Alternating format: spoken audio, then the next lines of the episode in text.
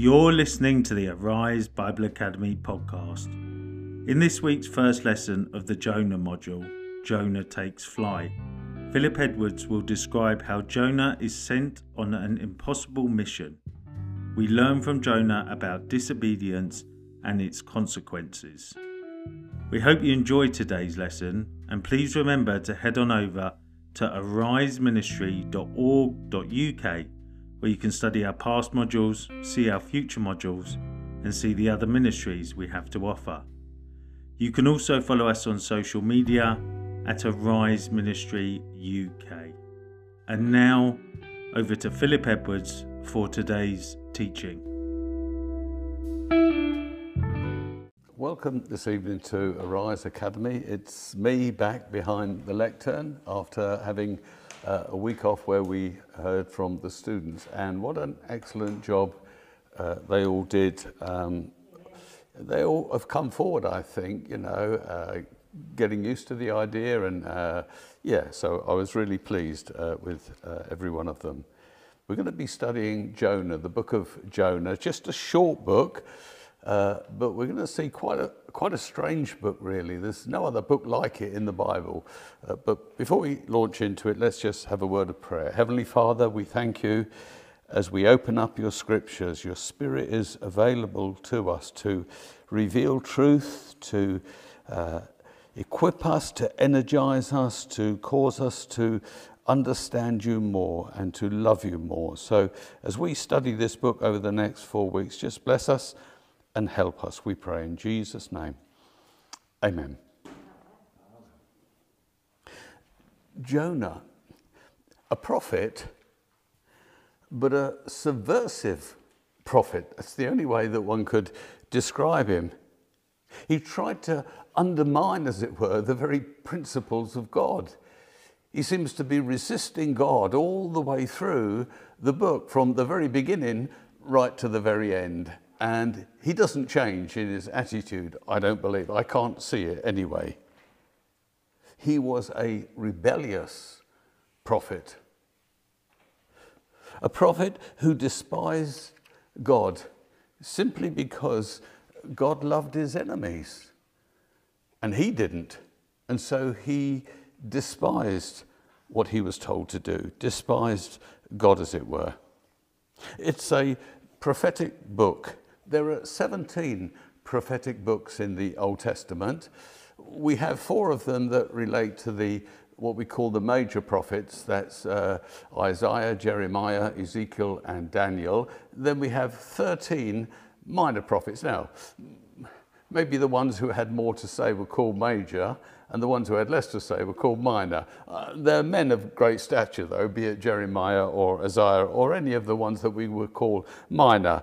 Uh, they said less, but they were still spokespeople for God. So all of the prophets, really, it was God speaking through them, and that's what we generally expect from a prophetic book. What is a, a book of the prophet? It's a collection of the words that God has spoken through that person to the nation, to his people. It runs the same on every one of them. God calls a man, he tells him what to say, or he gives him a vision, he stands forth, and he proclaims what God is telling him to say. He doesn't add from it, he doesn't take away from it, he just puts it out there. They're usually very devoted to God, and they want to get it right, they're uh, very sincere. But Jonah, it appears to be none of these things. The book of Jonah is so completely different. Its focus, for a start, is not on the words of the prophet at all. It's, our focus is on the story around the prophet. In fact, he only says about five or six words in his prophetic message. He didn't say hardly anything at all. He appears somewhere else in the Bible. Uh, in the New Testament, Jesus makes reference to him, but in the Old Testament, he appears uh, once. It's in 2 Kings and chapter 14. It's during the reign of Jehoshaphat II. Mm, not a very good king, this one. And Jonah prophesies his success how God would bless him. So that doesn't get him off to a very good start, does it? He says, You will conquer these northern armies that are on, on your northern uh, borders. You will conquer them. Well, it's true, he did conquer them, but at the same time, Amos, who would be considered a more righteous uh, prophet than Jonah, he confronted Jeroboam saying he would lose again these territories because he was a bad king. So before the story of Jonah even starts, um, we're suspicious of this man, suspicious of his character. What sort of book is Jonah? In this first lesson, we're going to lay a, a, good foundation to trying to understand the book. And then uh, in the second part, what we'll do, uh, the second lesson today, we'll read the first chapter, and then week by week, we'll just pick up a chapter as we go along. What we see in this book is very carefully crafted and put together. Uh, I often think about when a, a a writer writes a detective story, how he's, does he think the whole thing out from beginning to end and then write it down? Or, or does it unfold in front of him? Uh, it probably goes both ways and maybe some other ways that I haven't thought of. But, but when you've read a book that's well, well written, you go, that was really put together well, how he brought different things in and how it all got to the, the, the climax, the, you know, the conclusion. This this is a piece of literature which is beautifully designed. It has pairings and it has symmetry within it. Chapters 1 and 3, they pair together, and 2 and 4 pair together. In chapters 1 and 3, we see Jonah encounters uh, non Israelites, pagan people he first meets the sailors, remember, in chapter 1. And then in chapter 3, he's, he's in Nineveh and he meets the Ninevites. So he's, he's in 1 and 3, he's confronting pagan people. Each chapter is a, I don't know, is a, a comic contrast, as it were. Jonah, in both these chapters, he's very selfish in what he does but these pagan people that he comes up against, they're very repentive. See, I don't understand this. Why has it turned the whole thing on its head? Uh, but it does it in both those chapters. In chapters 2 and 4, we read about the prayers of Jonah. I say prayers they're sort of conversations with God. We normally think of prayer as making supplication or petition or repenting, we, and it's us approaching God in this way. But really, all conversation with God, you could say, is prayer. So he has prayers or conversations with God. One is a prayer of repentance. Well, sort of, a kind of repentance when he's sitting in the belly of the whale, or the big fish, as it were, he's talking to God. And th- I'm not sure if he's being repentant or not. It appears he might be. Anyway, we'll look at that in the future. And in the next one, in chapter 4, remember their parents, in chapter 4, he's talking to God. I don't think he's praying. He's severely reprimanding God, actually. He's telling him off for being too nice and too good. I don't know if that justifies prayer, but there we go. That's what it is. It's a, it's a beautifully written, symmetrical book of pairs. It's a satirical book as well. Satire. What is satire? Satire is saying the opposite to what you actually mean, and you're having a bit of a dig or a bit of a go, a go at it if you give someone something and they're not very grateful, you might say something like this Well, don't go overboard on your gratitude. You're not, you know what I mean? You're saying the opposite. You're saying you're very mean with your gratitude. You should show a bit more appreciation because you put it in this satirical way. You reverse it to impact what you're saying. Everything in this book is opposite to what it should be The whole book is satire, really, from beginning to end. And as I unfold it with you, I say, You're right about that. There's nothing that's normal, there's nothing that's right. The story is full of stereotyped characters who, ironically, do the opposite to what you think they would do. Every one of them. You expect the prophet to act in a certain way and he acts in the reverse. You expect the sailors to act in a certain way or the king and they do quite the opposite.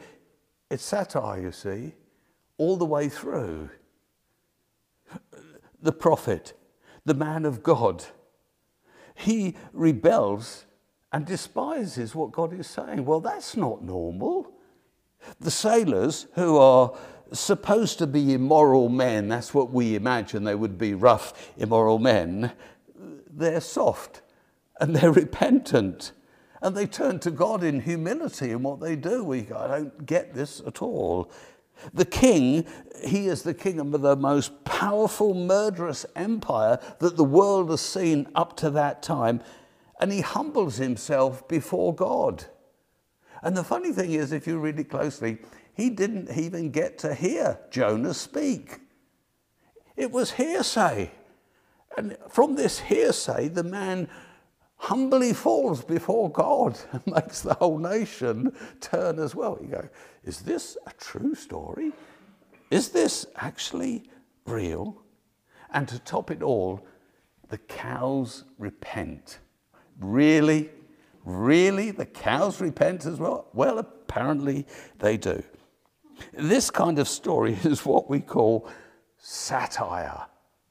Let me give you a definition a story about well known figures who are placed in extreme circumstances and they all use humor and irony to critique their stupidity and characteristic flaws. You say, Oh, I'm getting to understand the book now. I need to go home and perhaps read it again and read it with different eyes. The third sort of book it is, it's a children's book. Now, if you grew up as a child in church, you attended, well, years ago they used to call it Sunday school, they give it another name now, I'm surely, where people told you these stories, you would have heard the story of Jonah and the whale. It's one of the top 10 stories. When scripture comes to you in story form, uh, created for a child, its theology is not brilliant. You can understand that, can't you? They've, they've, they've manipulated it somewhat. But sometimes our understanding of Scripture is based on those stories that we heard a long, long time ago, but we really need to read them again. I've got one of those books. This is it. The title's good. I don't want to. But if you read through it, it it's very interesting. It, it, it, shows him out to be a lovely little fellow, really. You know, it's basically written for children. He's a little bit stroppy and difficult, and then he gets on board the ship, and there's a storm, and he's thrown into the sea, and then the big fish comes and swallows him up. Let me read this. Here, he's sitting in the, the, the belly of the big fish that's probably an impossibility. We'll get to that later. Anyway, he's there in the story. Listen as I read this to you. Swoosh, swoosh went the fish's stomach. Thump, thump went Jonah's heart. It was time to pray. Now Jonah wanted to obey. No, he didn't. No, he didn't. He didn't for one minute. Through this whole story, he never wanted to obey for one minute. And when God made him do it and God did what he wanted to do, he was still difficult with God. So there he is. The, the whale spits him out, we know this, and he lands on dry ground, and off he goes then to Nineveh, running joyfully to give the message. God spoke to Jonah. What did he say? He said, Go Go to preach in Nineveh. And what do you think? Jonah did this time. He headed for Nineveh in a hurry. No, he didn't. I don't think for one minute he went in a hurry. And Jonah had learned to quickly obey. No, he didn't. He didn't for one minute. See, but you read that, or it was read to you, or you've read it to others. It's not true.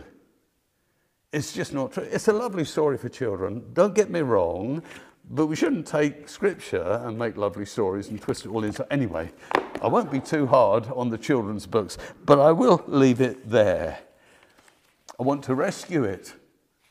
I want to rescue that story, rescue that book, and I, I want to pull it back into sacred scriptures and be truthful with it to say what it really says. What does every book of the Bible seek to do anyway? All of them, all 66 of them, is to reveal to us, surely, the character of God not show us necessarily how wonderful Moses was or Abraham was or David or Daniel. They, were, they did good and they did bad, all of them in their lives, but it isn't about them. Ultimately, it's about the character of God and the purposes of Jesus in coming. All of it points to these. As you read any book in the Bible, look for the character of God and where you see the purposes of Jesus being already foreshadowed, as it were, in that book. There's other things that have hijacked uh, good biblical stories and changed them for us. Christmas is good at this. Or we think of this lovely baby, don't we, in a manger? And that's true, it's a lovely baby. There's nothing lovely about the birth of Jesus' story apart from the fact that he was born. It's an ugly, violent story, isn't it, really? But we make it sound nice. There's one verse, and I'll just read this one to you to show you how we've twisted it somewhat. Isaiah 9 and 6, remember that talking about one will be born. For us, a child is born.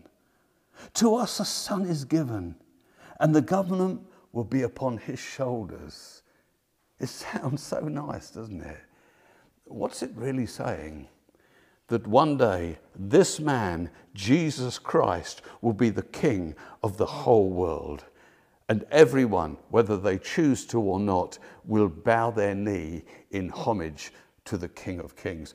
Oh, it's not like this meek and mild Jesus thing. It's something more dynamic and strong and powerful.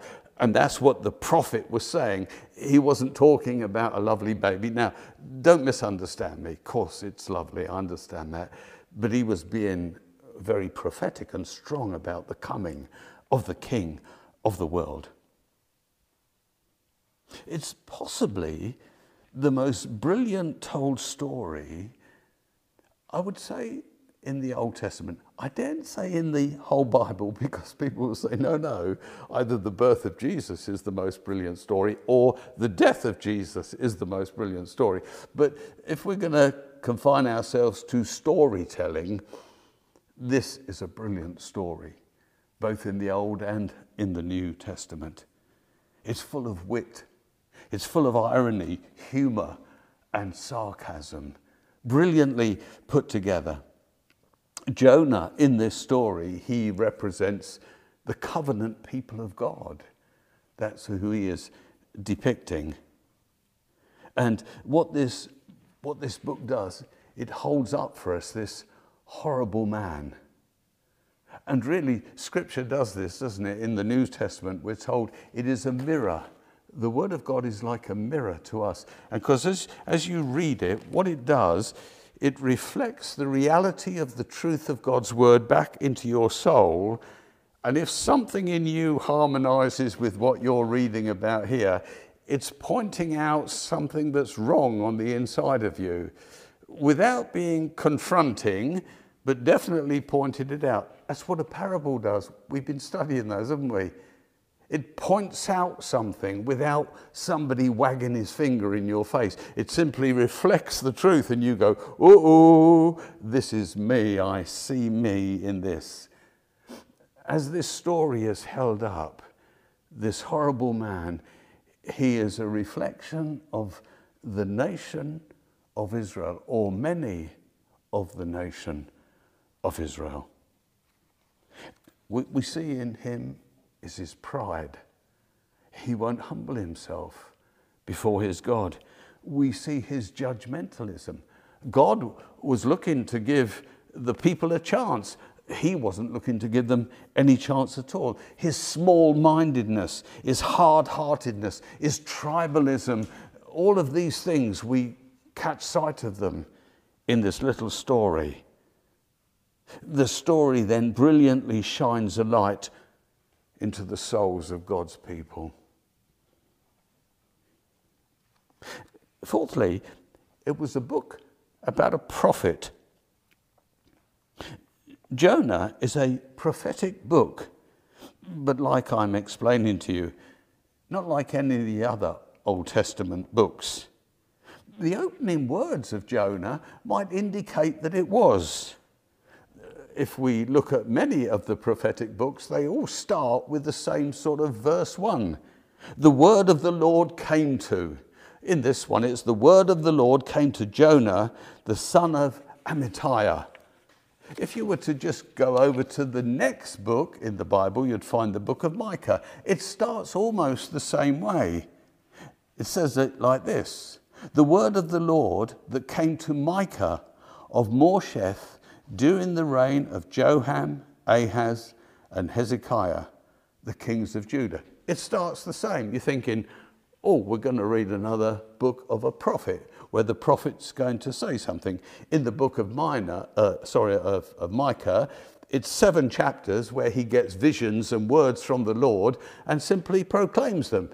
He does no part, his, his life is not important to us. He's simply proclaiming or speaking forth what God has shown him. The book of Jonah is not a prophecy, it is a story about a prophet. You see how it's so different from all the other prophetic books. God speaking to his people through a story is God's message to his people. The Bible, it holds many different forms of literature. There are 66 books there, books of the law. It's, it's important that when you read one of the books, you put a different hat on each time. So when you're reading a book of the law, you, you look at it for what it is a book related to the law. When you read a historical book, well, you need to have a historian's hat on, looking at the detail of the history and how it all fits together. We have books of poetry, books of prophecy, the Gospels, a very unique collection of books that just dissect the life of Christ for us in a wonderful way. The books of wisdom, the letters that the early apostles wrote, all different, and we need to read them differently, just not roll on thinking we're reading the same sort of book. What kind of story is this? This book of Jonah stands alone. It doesn't fit into any of those categories. It really, really is a unique book. And it has a rather unique storytelling style to it.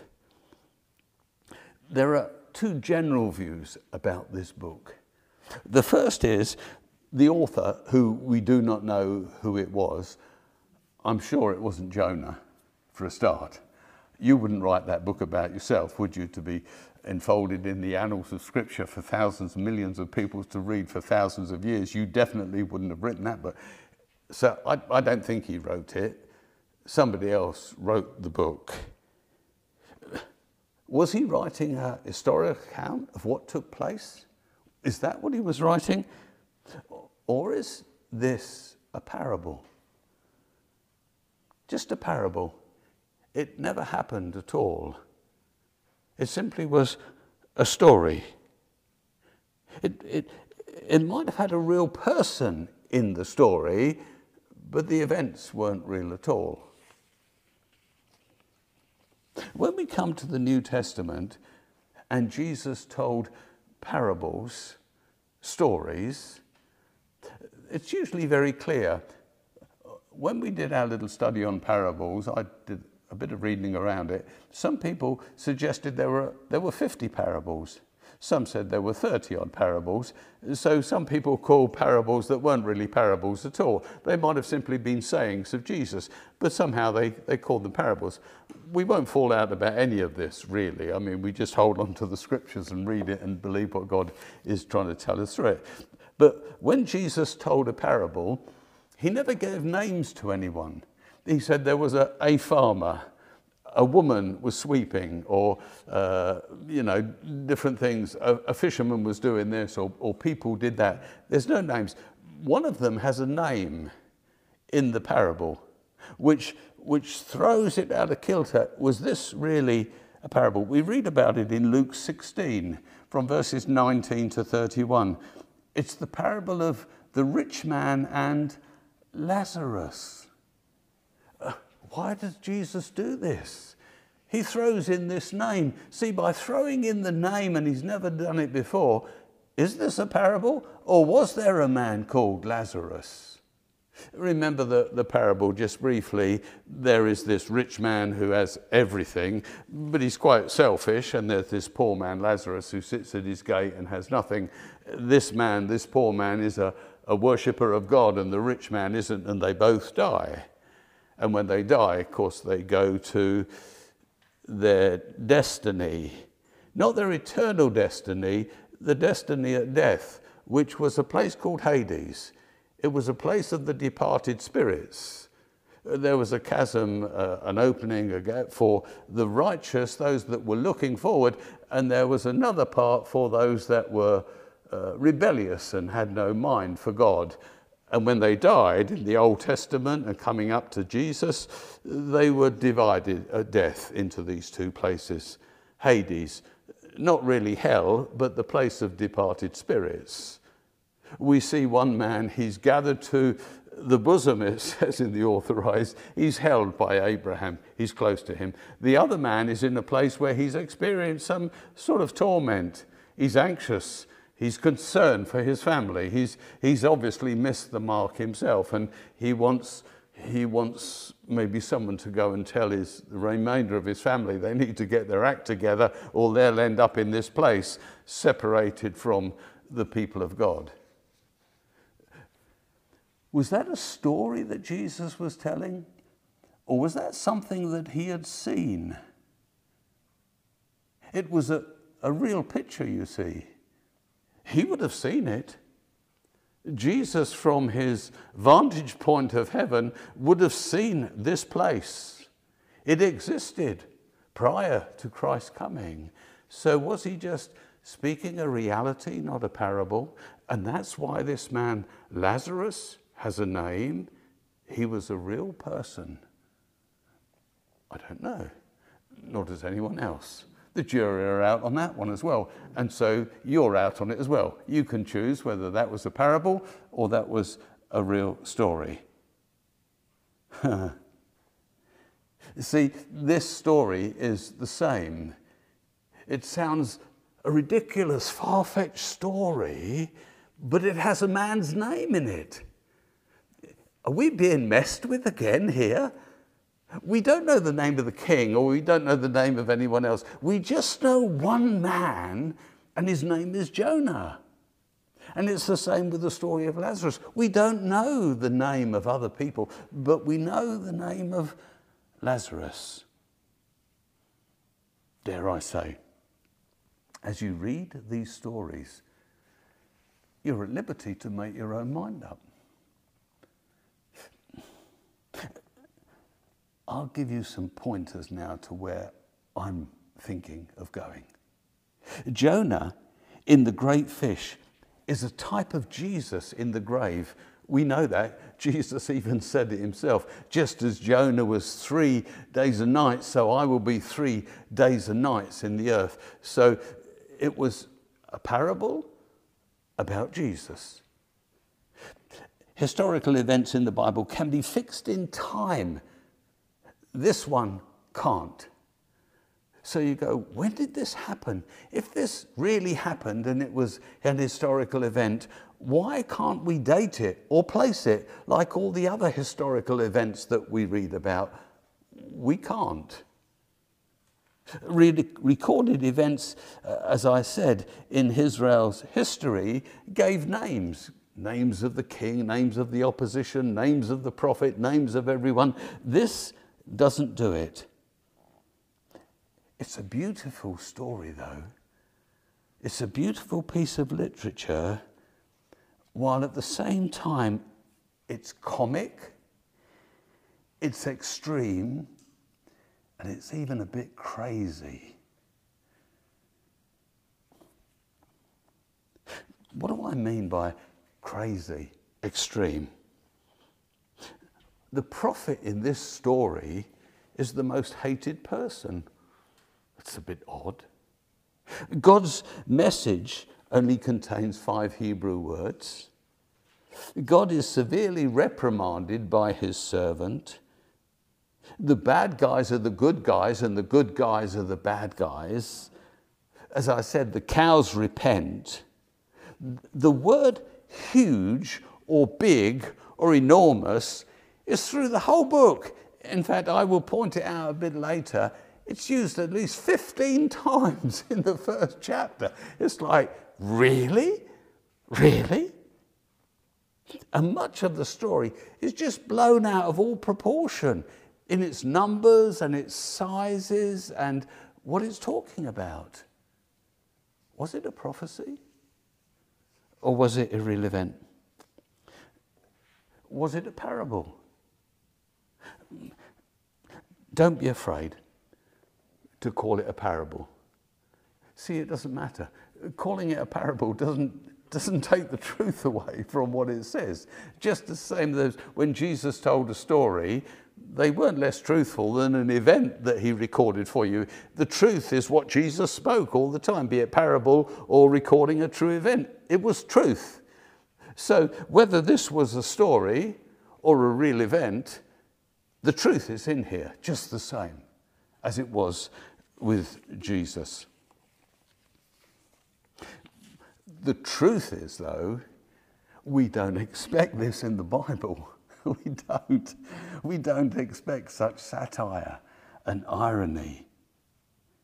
But what it does, it wakes us up to the worst tendencies that are found in God's people.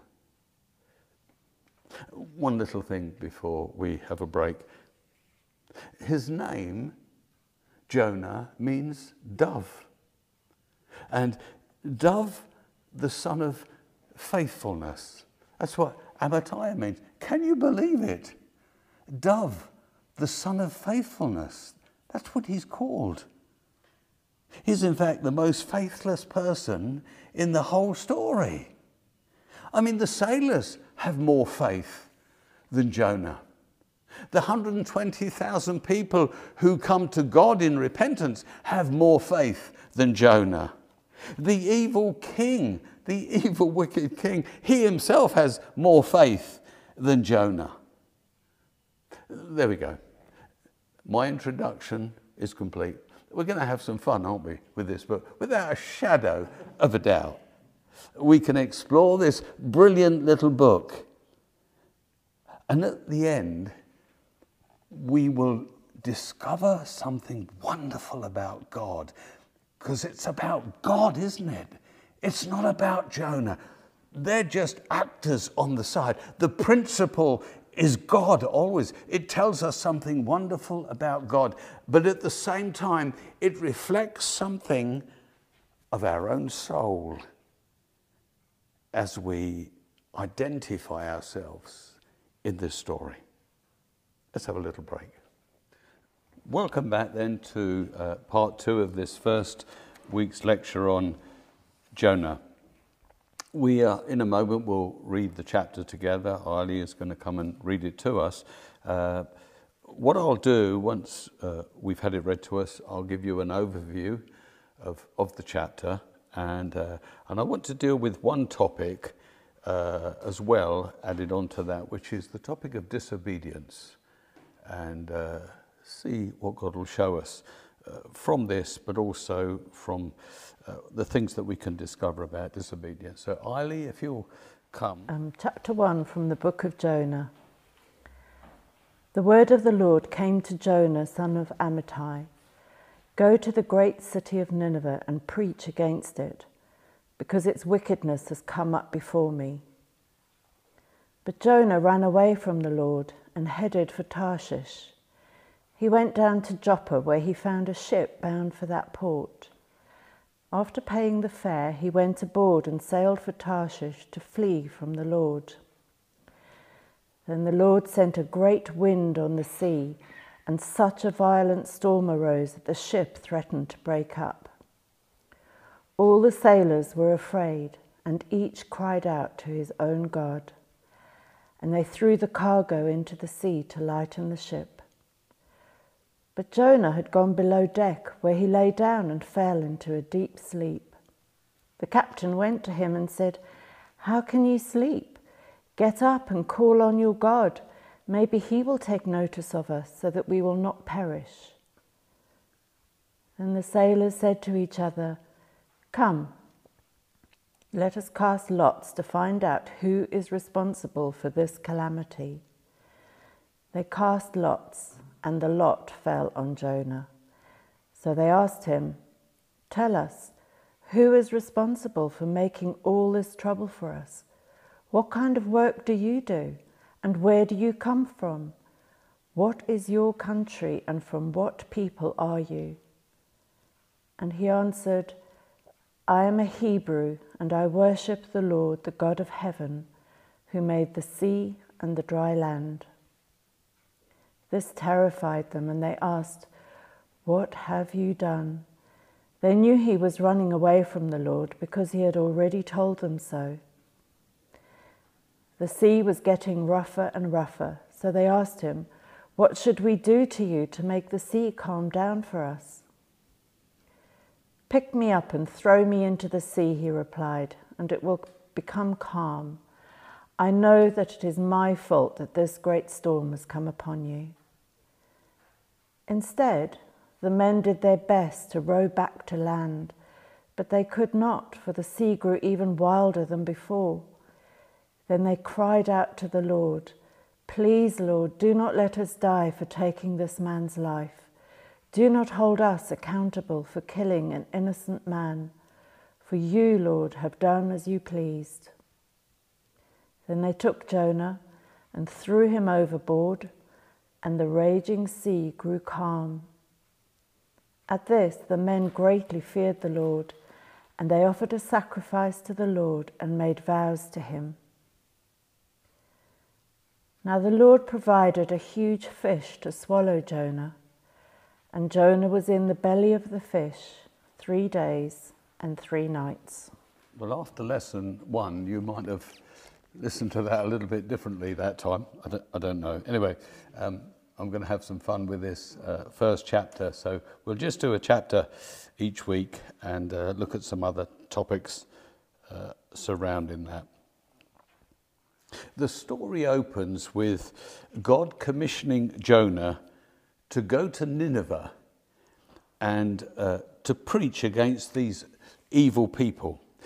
Nineveh was the capital city at one time of uh, Assyria, this great powerful nation, a nation that were bitter enemies of Israel, uh, some of Israel's worst enemies, really. But instead of obeying God, he boards a ship going in the opposite direction. Isn't that a weird thing to do? It's like God says, go east, I'll go west.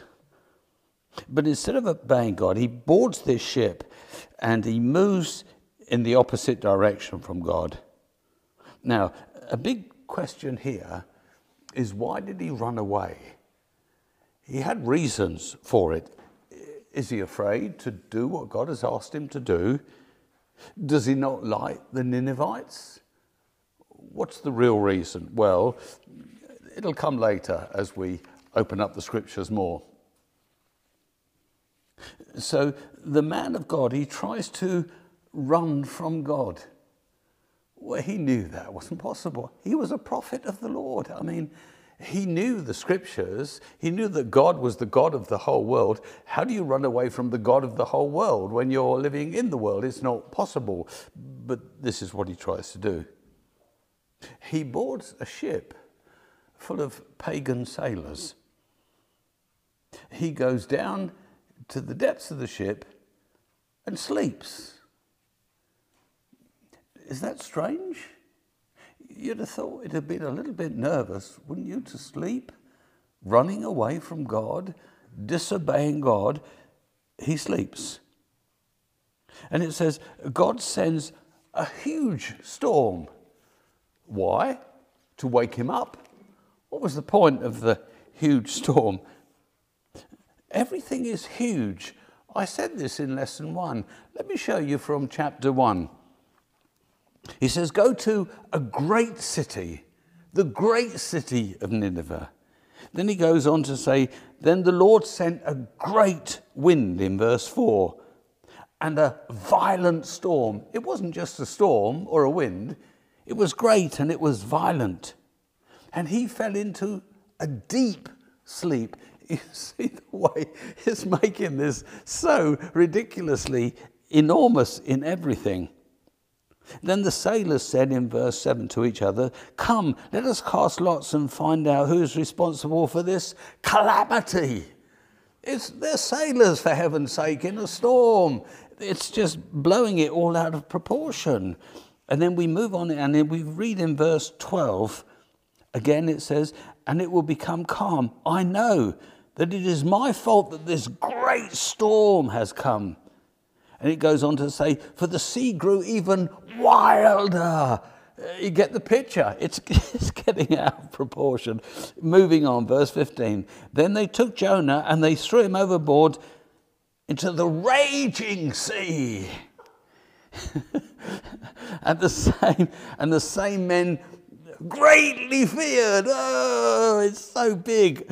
And what did God send to, to swallow him up? A great fish. Not just it's comical. It really is comical when you read it and you, you see this. Because as you read it through just nicely, you don't see it all. Because once it's pointed out, you go, yeah, this is ridiculous the way the writers write in this story is you don't need all this. A, a, good author wouldn't put all that stuff in, really. But he's making a point, you see. It's satire. It's, it's, he's making a comic of it in a way. The big storm, then, the huge storm, was it to wake him up? Everything is in reverse here. The prophet is asleep and the sailors are awake. Usually, when the prophet comes onto a scene, he is the only one awake, and everyone else is sleeping in the world, aren't they? They're not realizing what's going on, and the prophet's the only one awake. In this one, the sailors are awake, and the prophet is asleep. The sailors discern that a divine power is at work. The people, when a prophet spoke, they didn't see that God, this divine power, was at work. The prophet told them what God was doing. We got the reverse. He's sleeping, and they're saying, There's a great God here doing something to us. They throw dice and they discover that Jonah is the culprit. Well, normally it's the prophet who's on God's side, and the people are the culprits. He's telling them how they're erring from God's path. It's turned it all around. These immoral, uh, pagan sailors are doing the prophetic work, and the prophet, the prophet is himself asleep. They asked Jonah to explain, explain himself. It's funny, isn't it? Uh, he's already told them that he's running away from God. So they said, Could you just explain yourself? this isn't normal. This doesn't happen. Could you just tell us what's going on here? Then he starts spouting off to them. Did you notice his response? A load of mumbo jumbo, he says. Listen what he says. He says, he is a Hebrew who worships the Lord. That's a lie. He wouldn't be there if he was a Hebrew who worshipped the Lord. He would be on his way to Nineveh. He wasn't worshipping the Lord at all. And he said, The Lord who makes the sea and the dry land. Oh, what's he doing on a boat, a stupid man? How ridiculous is this story? I tell you, it's just beyond. Then the sailors asked, asked Jonah, What are we supposed to do then in the midst of this? You're the root cause of this thing, this thing that's happening. Listen what he suggests. He suggests they kill him and throw him overboard. Doesn't that sound really noble of this man? What a coward he is. What a rebellious man. For him, this is his way of copping out of doing what God has told him to do. Throw me overboard. And we'll realize as we keep reading the story, he asks to die three more times. What is it with this man? How strange is he? It sounds, like I said, very noble. Throw me overboard. But what a selfish, so that he wouldn't have to do what he didn't want to do. What better way to avoid Nineveh? He's also doing something really horrible. He's causing these men to be the cause of his death. If he's so noble, why didn't he just jump over the side of the ship to start with? Why try and drag them in to make him them the cause of his death? Terrible man. They are reluctant and they repent while they're doing it. This is, this is weird, isn't it? You can imagine these men, they would have just said, oh, all right, mate, off you go. If this will do the trick, overboard you go. They're repenting. Oh, God, forgive us for what we're doing. What are we talking about here? And as soon as they throw him overboard, of course, the storm subsides. And it says, they feared the God of Israel. This is, he didn't fear the God of Israel. He didn't care what God was saying. These, these men, these pagan men, they're fearing what God is saying. But God he foils Jonah's plan to escape, doesn't he? As Jonah is sinking, God provides the fish. No, no, no, no, no. I like yours. A huge fish, it says in your uh, the translation you have. It says a big fish. A huge fish to swallow him up. Now, under normal circumstances, this would have been certain death, wouldn't it, to be thrown there? But in this story, everything is upside down. None of it really is sensible. Jonah's submarine in death becomes his passage back to life again. And the chapter ends. That's it. That's the story. How strange. I said it the story points to the character of God. I've got to explain something to you uh, that you'll fully understand um, about something of God's character. God loves his enemies. We know that. He commanded us to love his enemies, and Jesus loved his enemies. So we, we must. So you need to know what these Ninevites were like, these Assyrians. They were opposed to everything that God held dear. They were really, really evil, evil people. Uh, this is where we wouldn't let the children listen to this bit. Uh, it's going to be a little bit graphic. I've got to make it graphic so you know how evil they really were. So just bear with me. Usually, when you read the scriptures, countries went to war every year it appears when spring came, it was time to go out to war so you could capture more slaves to do more work for you. You could extend your landmass, as it were, and make yourself more powerful or richer, or whatever it was. So this was a common occurrence. We know that David, remember the day that he didn't go to war, it says, he went off and committed that terrible sin with Bathsheba. So it was a common occurrence. When the Assyrians went to war, they killed and raped all of the women as a matter of course. It says, I'm sorry about this, they ripped babies from their mothers and just destroyed them. They crushed children's heads against the wall. There is, they've dug up sort of um, uh, call it, uh, friezes pictures or, you know, of, of pictures of all this so they know it's, it's all true. This was all put over the palace walls because uh, they were really proud of how vicious and evil they were as people. They used to skin uh, the enemy when they caught them and then impale them and leave them up there to die. They forced parents to watch their children being burnt to death and then they would kill the parents, making sure they'd already seen their children be killed in this way. There was another account of where they buried their victims in the ground, heads just above the soil, and left them. Either the sun would kill them, or the fact that they'd have nothing to eat or drink, or animals would come and just, uh, just awful.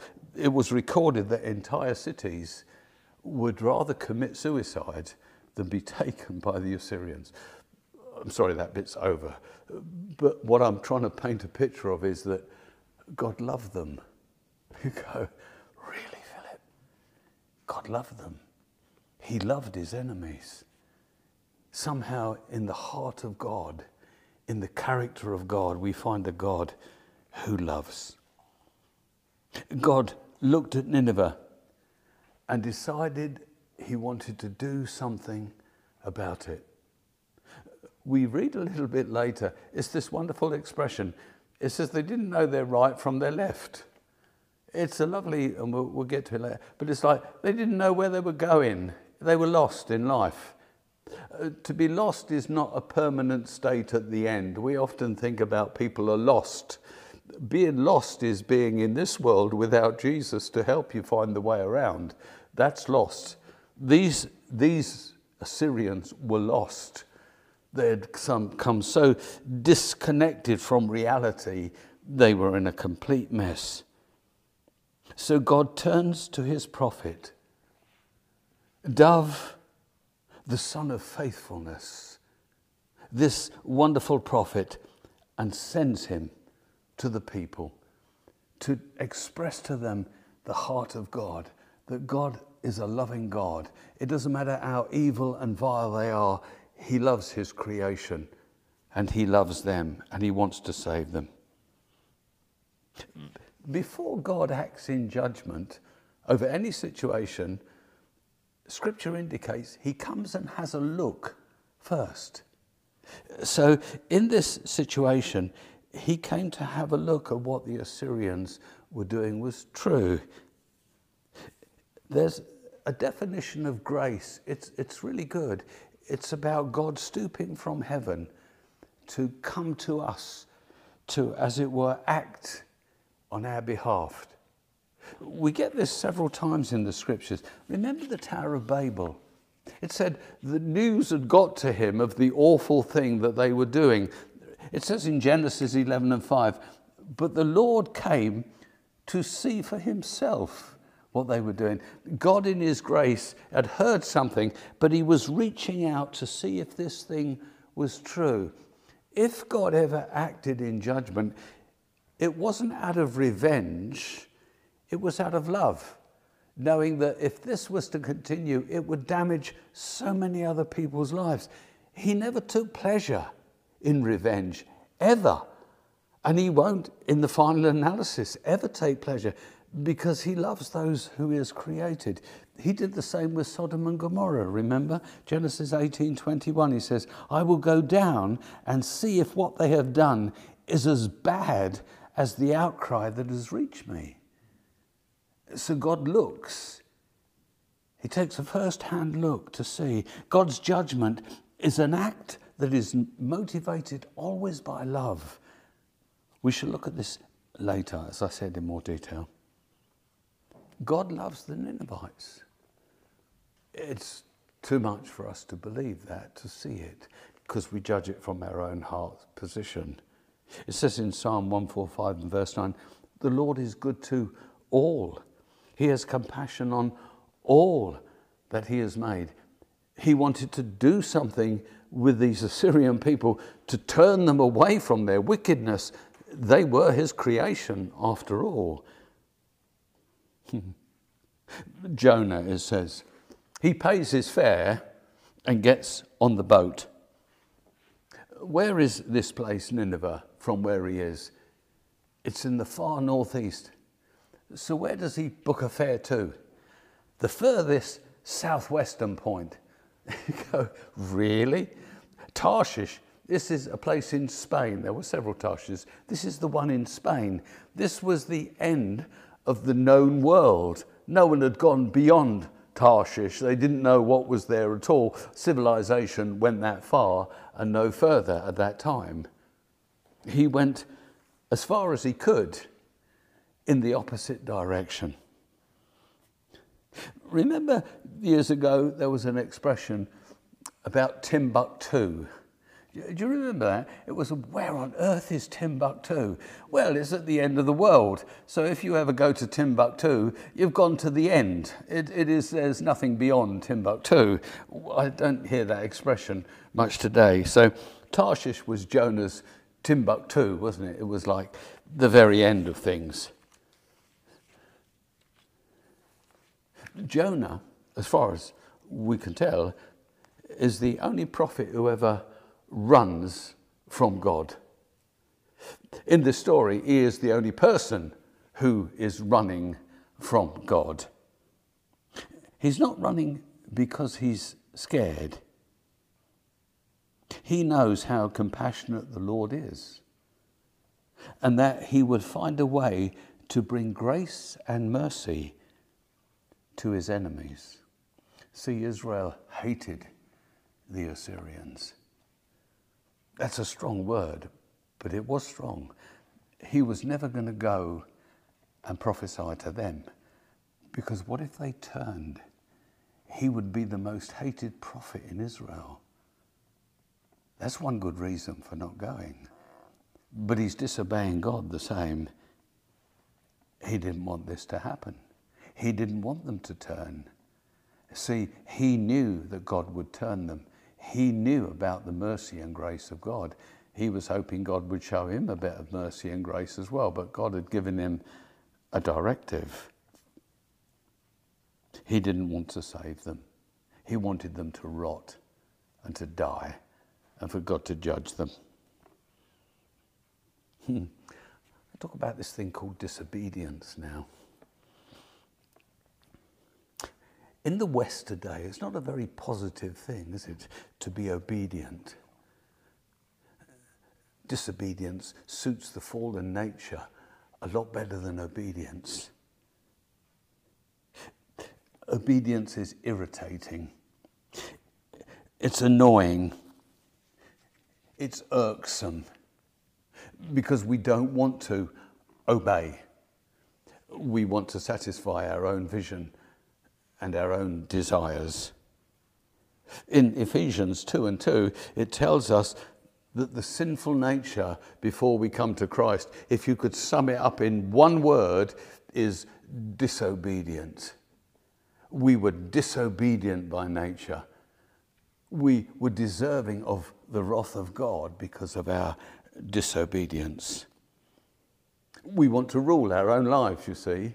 Don't you tell me what to do. I do what I want to do. I'm the captain of my ship. No one tells me. The devil has twisted the scriptures to make it sound like we better submit to God or else.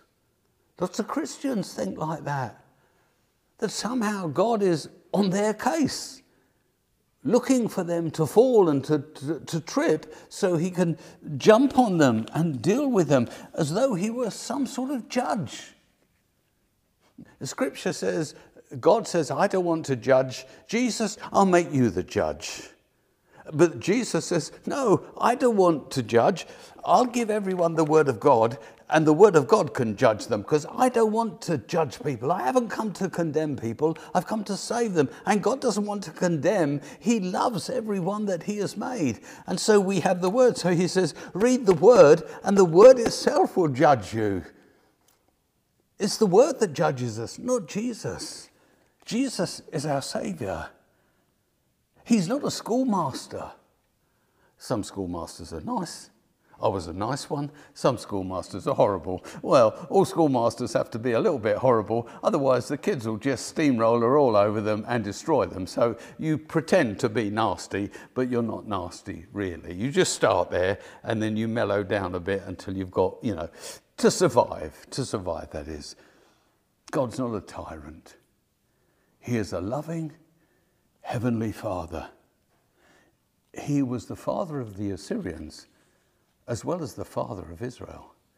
He was the father of all his creation. He calls us to obey him, not to spoil our fun, but it's for our good. He knows what's for our good. When God comes and works in the world, he looks for people who will obey him. God came through the history of the world and made covenants with certain men, but they were always men who obeyed him. Remember, he came to Abraham. He said, Lead everything and come. And it says, He obeyed, not knowing where he was going, having no relationship with God prior to that, he was obedient. Noah, before that, it wasn't really a covenant that he cut with Noah, but we call it a covenant. Noah obeyed him. He says, Noah, I want you to do something related to something you've never ever seen before. Will you do it for me? What do you want? I, I, I want you to build a boat. A boat?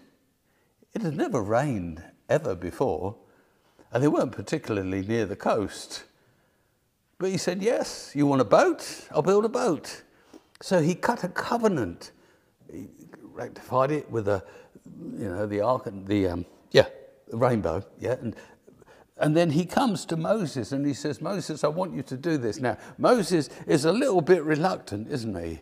But in the end, God persuades him like he would. And David himself, a man who was obedient, a man who loved God dearly in his heart, made lots of mistakes, but loved God and was obedient to God. So God is looking for obedient men and women. We might not understand what's going on, but we respond obediently to what we believe He has said. Even if you've got it wrong, that doesn't matter. If you believe God has said something, you must be obedient to it. You might discover God didn't say that, but God is looking at the heart that you responded in a positive, obedient way. He can sort everything else out. He's looking for this obedience. Jonah then is invited into God's story. Just be obedient, Jonah. Don't think about everything. Trust me, do what I'm saying. He could have entered into a wonderful, brilliant story. If he was true, that is, and if it's real, never mind. Okay, but enter into this story and it'll be so exciting. He wants no part of it. He has his own ideas, his own vision. They don't fit into God's. So he's going to do what he wants, which is the definition of disobedience. Disobedience is our vision versus God's vision for our life. We have a competing vision of what is good for us. We think, oh, I don't want to do that that isn't the best thing for me. See, that's your vision for your life. That's not God's. We think we know what's good for us, but God knows what's better for us. We do want to make sense to us. It's got to make sense to me. Why? God has asked me, I'm sure He's asked you to do things that you didn't know the end from the beginning. You weren't sure. But you said, I'm convinced God has told me to do this, so I don't know where it's going, but I'll step out into this. Am I going to walk my life or God's life? See, Jonah is facing this challenge in his own heart, but he's not going to obey God. He's going to run as far as he can in the opposite direction instead of dealing with his poor, miserable little vision of God, which is what he had.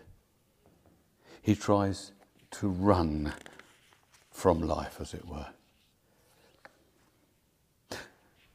Children run after what they want, don't they? You see it every day. And you see the mum screaming at them. Well, I suppose dad screams at them as well these days. So, stop! The child slows down for a minute, thinking, No, I won't. And he runs again. He nearly stopped. But he doesn't see the danger, does he? He doesn't know what he's running into. He doesn't see the road. He doesn't know of those things. But the father knows the danger. And so he tries to stop him, but he has a vision. The child has a vision, and his vision is better than his parents' vision of what he wants. So he overrides his parents' command. He's running for the good life, for something better that he sees that his parents know nothing about. He's running for that, but he's unaware of the dangers. God wants Jonah to be involved in this amazing, amazing event. Imagine going to such, dare I say, hellhole? Such a terrible place. Preaching, and the whole community, 120,000 people come to Christ. Oh, please, Lord, give me the chance. I mean, that you'd be made up as a preacher forever. You wouldn't have to prepare another sermon. You'd just tell that story again and again and again and again. And of course, it would grow bigger and bigger and bigger. I understand that. He said, No, I don't want none of that. I want what I want. That's, see how foolish we are with our disobedience. When Jesus calls us to follow him, we let our vision for our lives die because the vision that He has for our lives is much better than ours. That's why we obey. Christianity then is letting my vision die and letting His vision take over. Is there some part of your life where you're running to Tarshish? You're fleeing? God says, uh, We want to do this. And you go, I'm busy doing this. Maybe I'll get round to that when I finish doing this. Are you running in the opposite direction? Or are you um, going through life and it's difficult, but you're just waiting till this difficult period passes when God is saying, You're supposed to be over here, but you're here hoping that this difficult period would somehow evaporate away. No, no, we need to go where God has called us. God's extravagant love and grace, as it was in the case of Jonah, is following him every step of the way. And God wins in the end. Amen. Amen.